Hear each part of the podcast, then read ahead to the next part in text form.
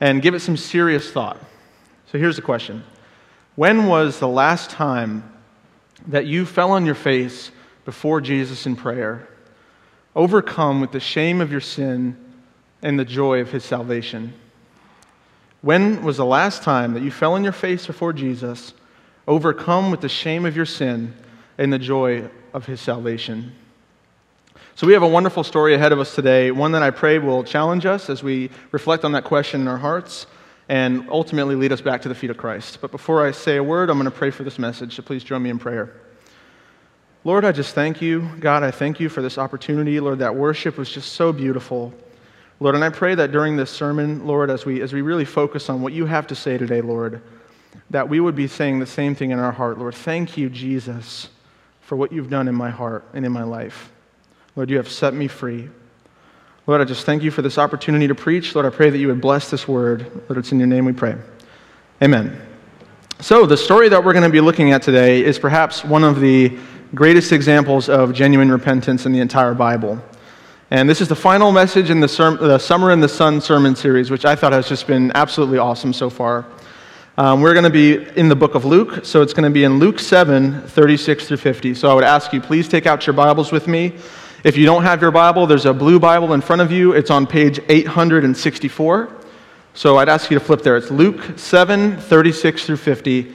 And when you're there, please rise with me as we read the Word of God. Luke 7, 36 through 50. One of the Pharisees asked him to eat with him, and he went into the Pharisee's house and reclined at table. And behold, a woman of the city who was a sinner, when she learned that he was reclining at table in the Pharisee's house, brought an alabaster flask of ointment, and standing behind him at his feet, weeping, she began to wet his feet with her tears, and wiped them with the hair of her head, and kissed his feet, and anointed them with the ointment. Now, when the Pharisee who had invited him saw this, he said to himself, If this man were a prophet, he would have known who and what sort of woman this is who's touching him, for she is a sinner. And Jesus, answering, said to him, Simon, I have something to say to you. And he answered, Say it, teacher. A certain moneylender had two debtors. One owed 500 denarii and the other 50. When they could not pay, he canceled the debt of both. Now, which of them will love him more? Simon answered, The one, I suppose, for whom he canceled the larger debt. And he said to him, You have judged rightly. Then turning towards the woman, he said to Simon, Do you see this woman? I entered your house. You gave me no water for my feet, but she has wet my feet with her tears and wiped them with her hair. You gave me no kiss, but from the time I came in, she has not ceased to kiss my feet. You did not anoint my head with oil, but she has anointed my feet with ointment. Therefore, I tell you, her sins, which are many, are forgiven, for she loved much. But he who is forgiven little loves little. And he said to her, Your sins are forgiven.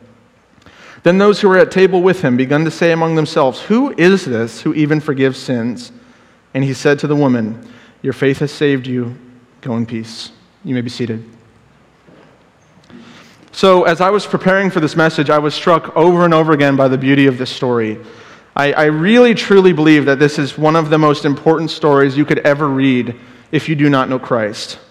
It's one of the best examples about the proper way to repent of our sins and to deal with the guilt that's in our hearts.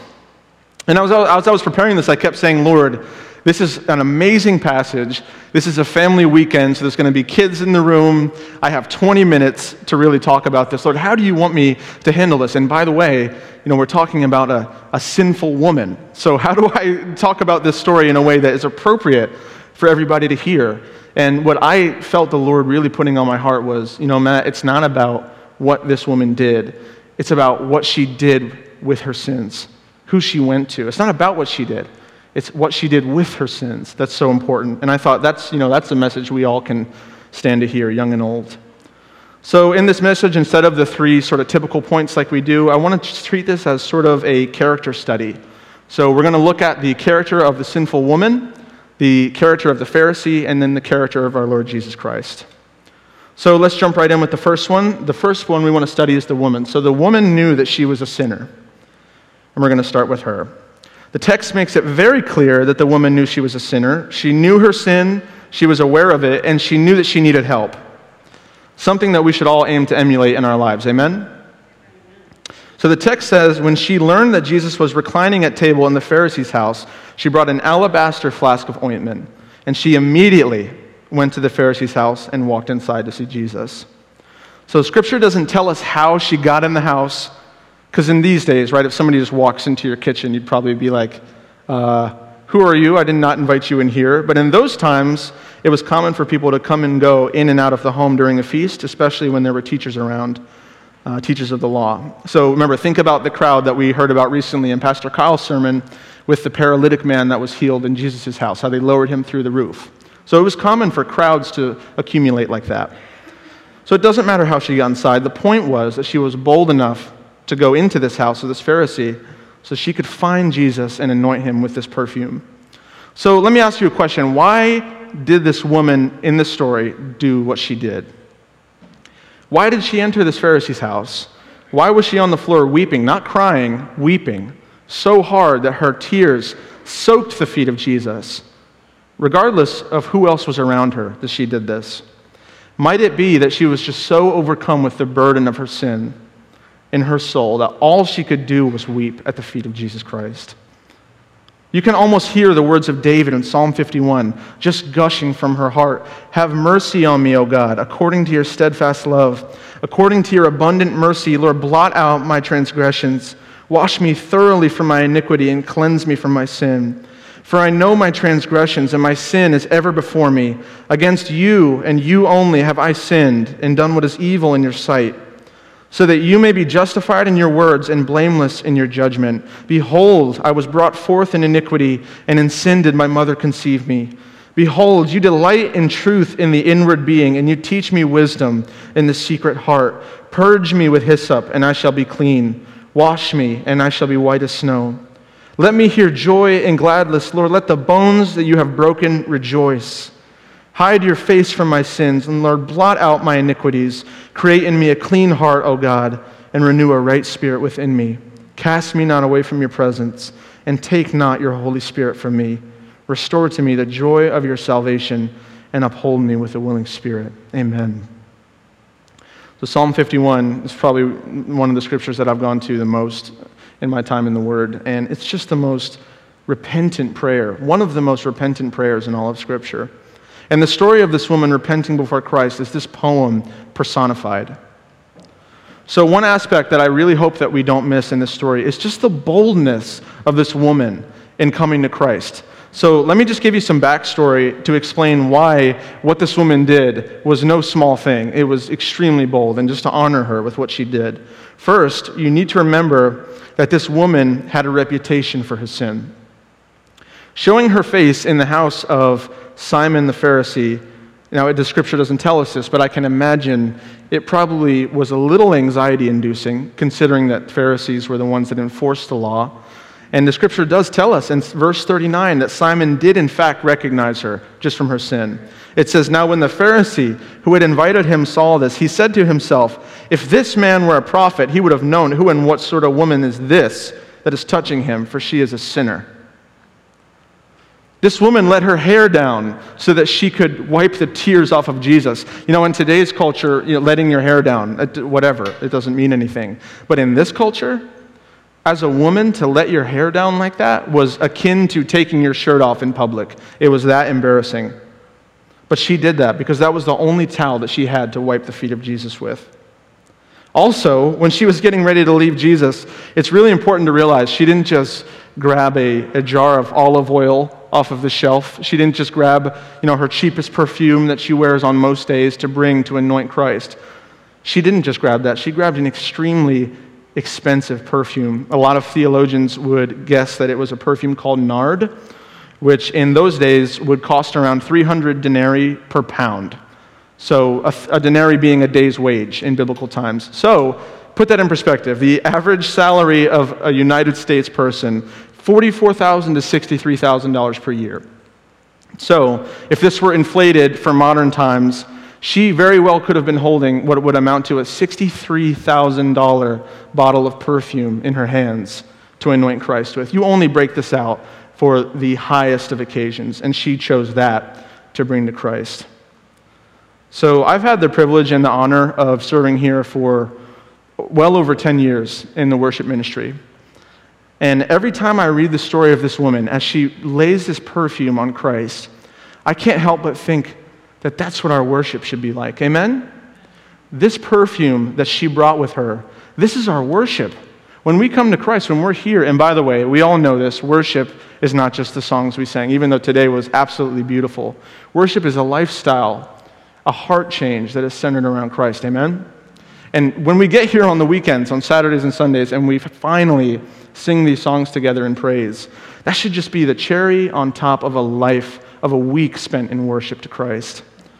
So we're back here uh, every single Saturday and Sunday, the worship leaders. We always take time to, to pray for all of us as we come to here, as we come to church, that God would just start to water our hearts that when we get here, we would realize what we're doing. It's so much more than just singing a song. If, if we're just here singing, seeing these words on the screen saying, Thank you, Jesus, you've rescued me, and it's just a drone chant of those lyrics, that means nothing. I, we pray so hard, Lord, every single week, Lord, with the people that are going to be here tonight or today, Lord, would you just water our hearts, Lord, everybody in this room, that we would realize that what we're doing today, Lord, we are laying a perfume on you, Lord. We are giving you glory and honor. And that's what our worship is. So we may not often look at worship as the perfume that it really is, but it's our prayer here that we would all start to recognize that that is the goal that it should be at. And it's always the goal as worship leaders to usher this church's hearts into a place of worship. Um, so we talked about this woman. We talked about her heart and repentance. Let's talk about the Pharisee. Let's shift to the Pharisee now. So, this Pharisee, this supposed man of God, he doesn't have the same reaction to sin as she did. So, Simon the Pharisee's action in the story are the perfect examples of the attitudes of a Pharisee in those times. This Pharisee, instead of rejoicing at the repentance of this woman, you know, just, just even for a second here, it's not about what he viewed Christ as, right? Because he was speculating, know, I don't know who this guy is. But as a shepherd, as a minister of Christ, as of God, when he saw this woman, repenting for her sins, he should have been able to rejoice at that, that fact alone. Like, I don't know who this guy is yet, but this woman, I've seen her out there. She's a sinner, a rampant sinner, but now she's on her knees, crying over her sin and praying. That should have excited him, but it didn't. He immediately judged her. So in Luke chapter 15, verse 7, Jesus says, Just so I tell you, there will be more joy in heaven over one sinner who repents than over 99 righteous persons who need no repentance. What a contrast to what the Pharisees' attitude was. Jesus is saying that all of heaven rejoices when a sinner repents, and this Pharisee can't see the beauty of what's happening before his very eyes. You know, I was, I was searching for quotes about repentance that I could bring into this message, and I actually stumbled upon one from a priest named John Vianney, or Vianney, I'm not sure how to pronounce it, but he said this God will pardon a genuinely repentant sinner more quickly than a mother would snatch her child out of a fire. And that really hit me. So, this is our family weekend. We have children with us today. So, mothers and fathers, I would invite you just take a moment and look at your child and read that quote again. God will pardon a genuinely repentant sinner more quickly than a mother would snatch her child out of a fire.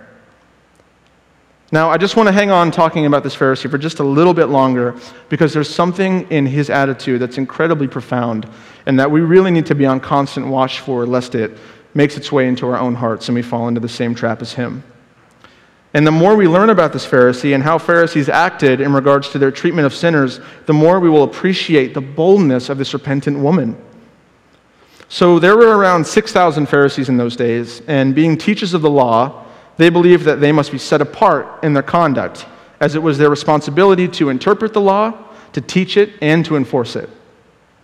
So, Pharisees actually earned the nickname the bruised and the bleeding Pharisees.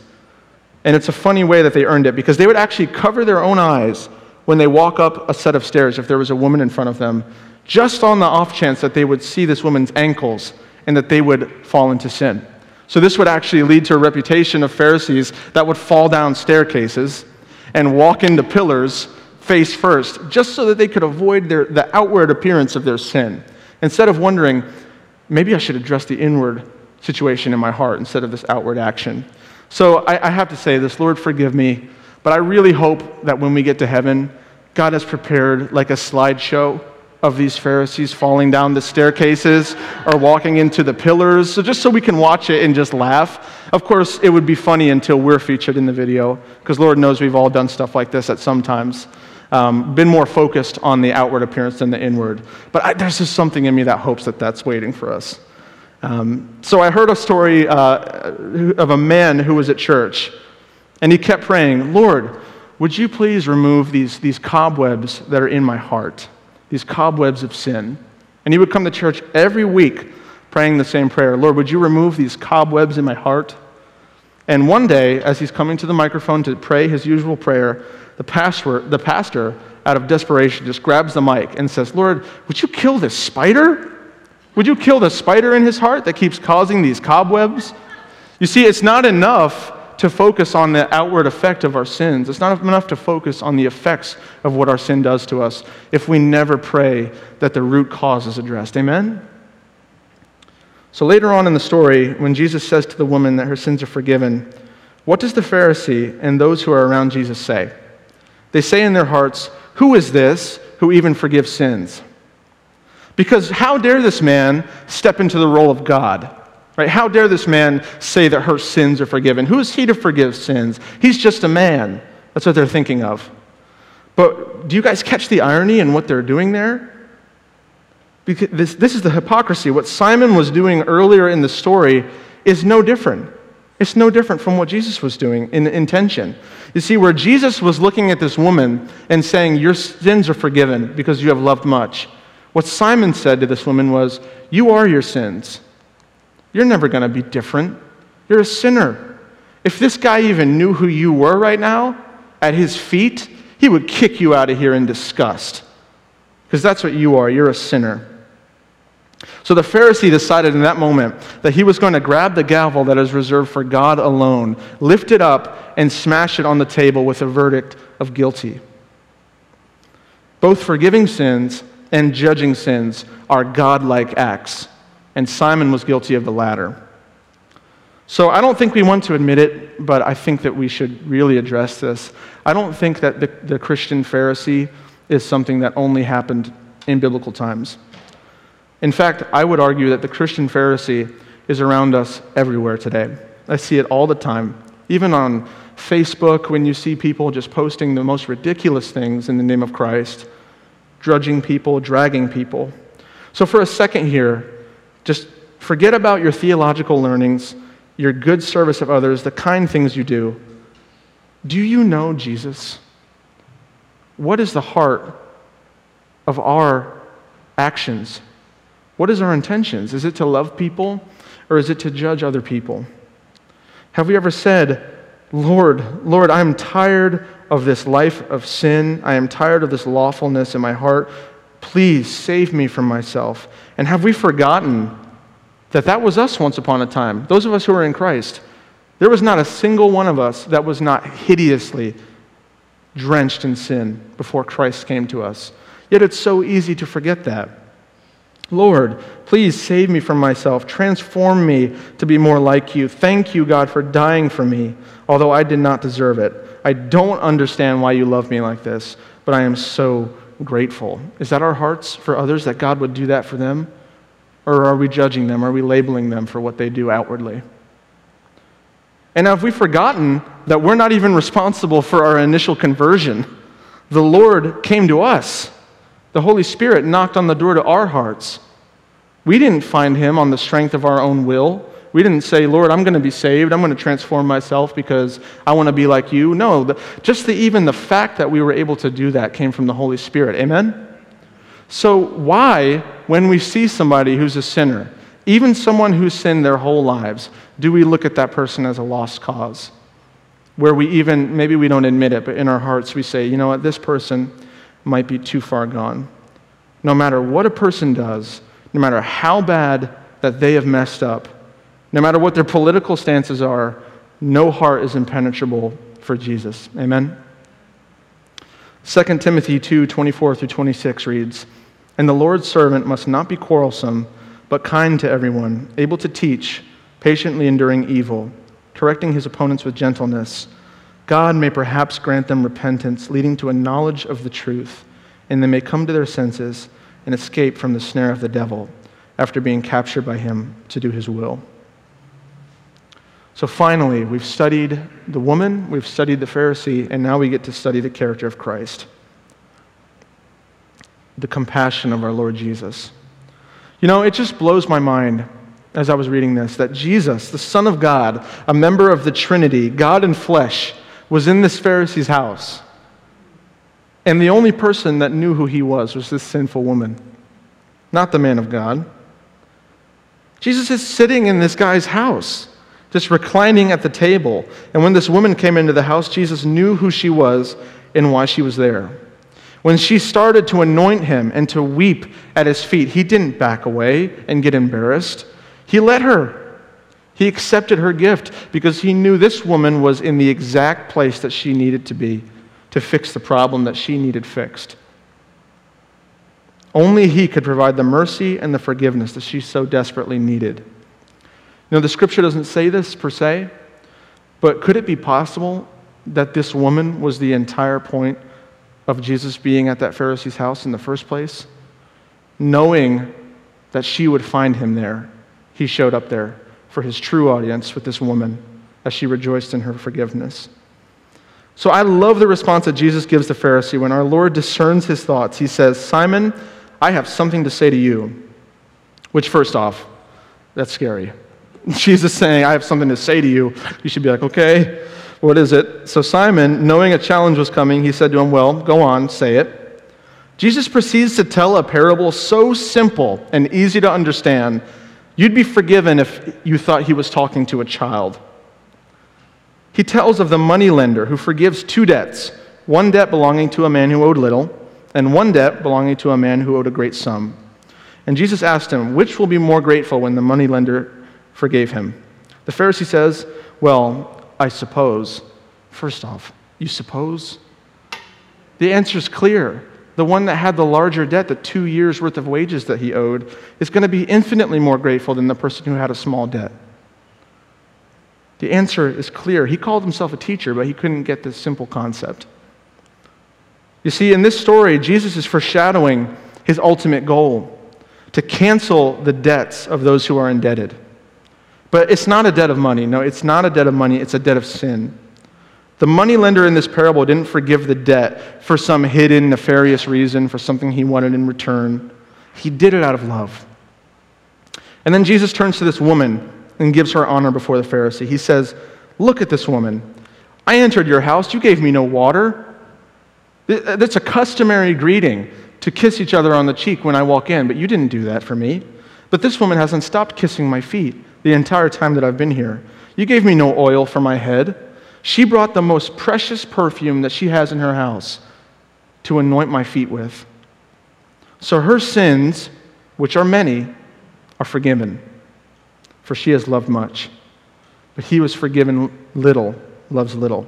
So don't, please don't miss what he does next, because so many times I read past this part and I miss the richness and the depth of what Christ does next. After he says all of these, things to Simon the Pharisee, he turns to the woman and looks at her and repeats it, saying, Your sins are forgiven. You know, could you imagine? It's almost like this. It's almost like with my wife. If the only time I ever told her that I loved her was on stage, right? If I get up here and I, I would say, you know, man, the Lord has blessed me I'm with a beautiful wife. I just love her so much. I, I really couldn't get through it without her. But then I never say it to her. Do you see the difference in what he does there? He says to Simon, she has loved much, her sins are forgiven, and then takes the time to look at her and say, Your sins are forgiven, which just shows the character of Christ. The Lord of the universe wants to know you personally. That is a beautiful thing. When Christ was dying, when he was on the cross, it was not for a sea of so many people that he can't even make out who they all are. I don't even know who all these people are, but I'm dying for them. No, it was not that. The scriptures say that he formed you in your mother's womb. And when he died, he thought of you individually. He thought of me individually when he died on that cross. All of the sins that I have ever committed in my life, He took upon himself on the cross, and he knew me. He knew the ridiculously large amount of sins that I was going to have to pile on him and that he was going to have to bear, yet he did it anyways for me. Do you think about that? He bore our sins. He died so you and I could have salvation and be saved. He knew you and it was personal. God will pardon a genuinely repentant sinner more quickly than a mother would snatch her child from a fire. Jesus died and rose again so that there would be a way to pull us from that fire. I don't know your hearts. I don't know if you've accepted the salvation of Christ. But if you're here today and if you're feeling on that, that tug that's on your heart, please, I beg you to listen to it. Please surrender to Christ. Please pray, Lord, I am tired of this life of sin. Only through you can I be made holy and forgiven. Lord, please send me your Holy Spirit. Forgive me of my sins and teach me your ways. Lord, I owe you my life, and you have it. You are my Savior. You are worthy of my worship and my life. Don't miss out on that.